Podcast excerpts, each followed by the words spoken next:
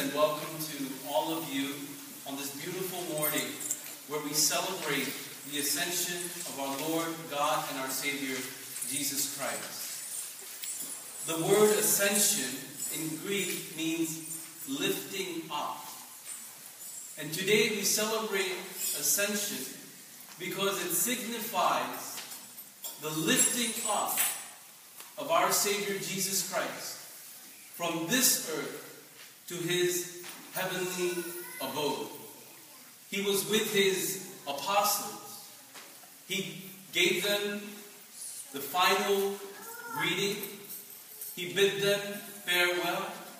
And then he ascended into heaven. And while he ascended into heaven, the angels and the archangels were praising him and glorifying him. And his glory was so powerful that even the angels could not look upon his face. They were prostrate. And there, as he entered the heavenly abode, the gates were opened wide, as we saw during the fraction and commixture. The gates became open only for one man, and his name is Jesus Christ the great intercessor before us and God. And the gates would only open for him. The gates did not open for Enoch who went to heaven. The gates did not open for Elijah who went to heaven. The gates did not open for Moses who went to heaven because it was reserved for Christ. The gates opened and he entered. And as he entered, he entered as fire. His feet were like fire. His hands were like fire. His face was like fire. His eyes were fire. And he didn't ask his father, May I take a seat at your right hand? He took the seat because it was his right.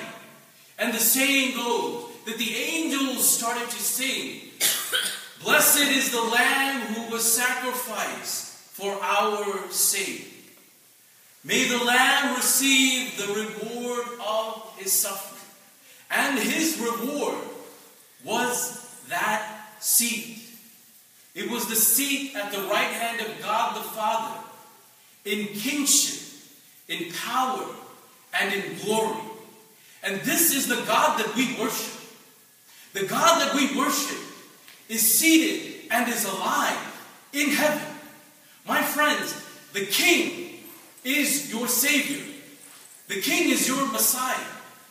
And when the King was on earth, he said, Knock and the door shall be open to you.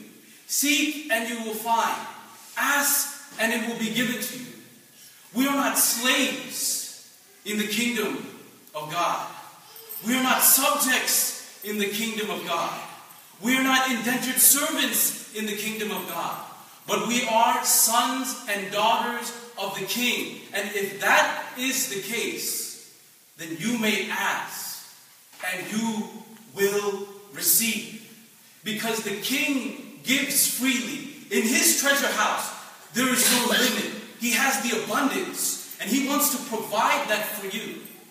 Today morning, as I was coming here to this church, and God has been doing this over and over again, I meet random people. And this person that I didn't know wanted me to pray for her. And I prayed for her. And the overwhelming joy that comes over me when someone asks me to pray for them, and not only pray for them, but when they share their needs with me, and I get to witness Jesus Christ. And I said, you know, the King, Jesus, loves you he cares for you. He's watching over you. He has compassion for you. And He forgives you of all your sins, of all your transgressions, all your fear, all the anxiety that you have. He takes that away. This is our King. He's seated at the right hand of God the Father in power and glory, and He is alive. And whatever situation that you are going through in your life, whatever trial you're going through, the king has the answer. The king has the answer for his son.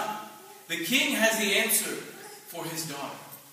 Why don't we today ask the king, not with heads bowed down, crawling and going toward him, but with heads lifted up, with confidence, with boldness, knowing that he is our king.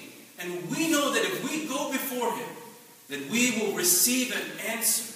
Because those are the promises that he gave to us. And those promises are sure. This ascension is your ascension. It's my ascension. Our ascension into the heavenly abode where we worship Jesus Christ together and we dwell in his love, his grace, and his mercy.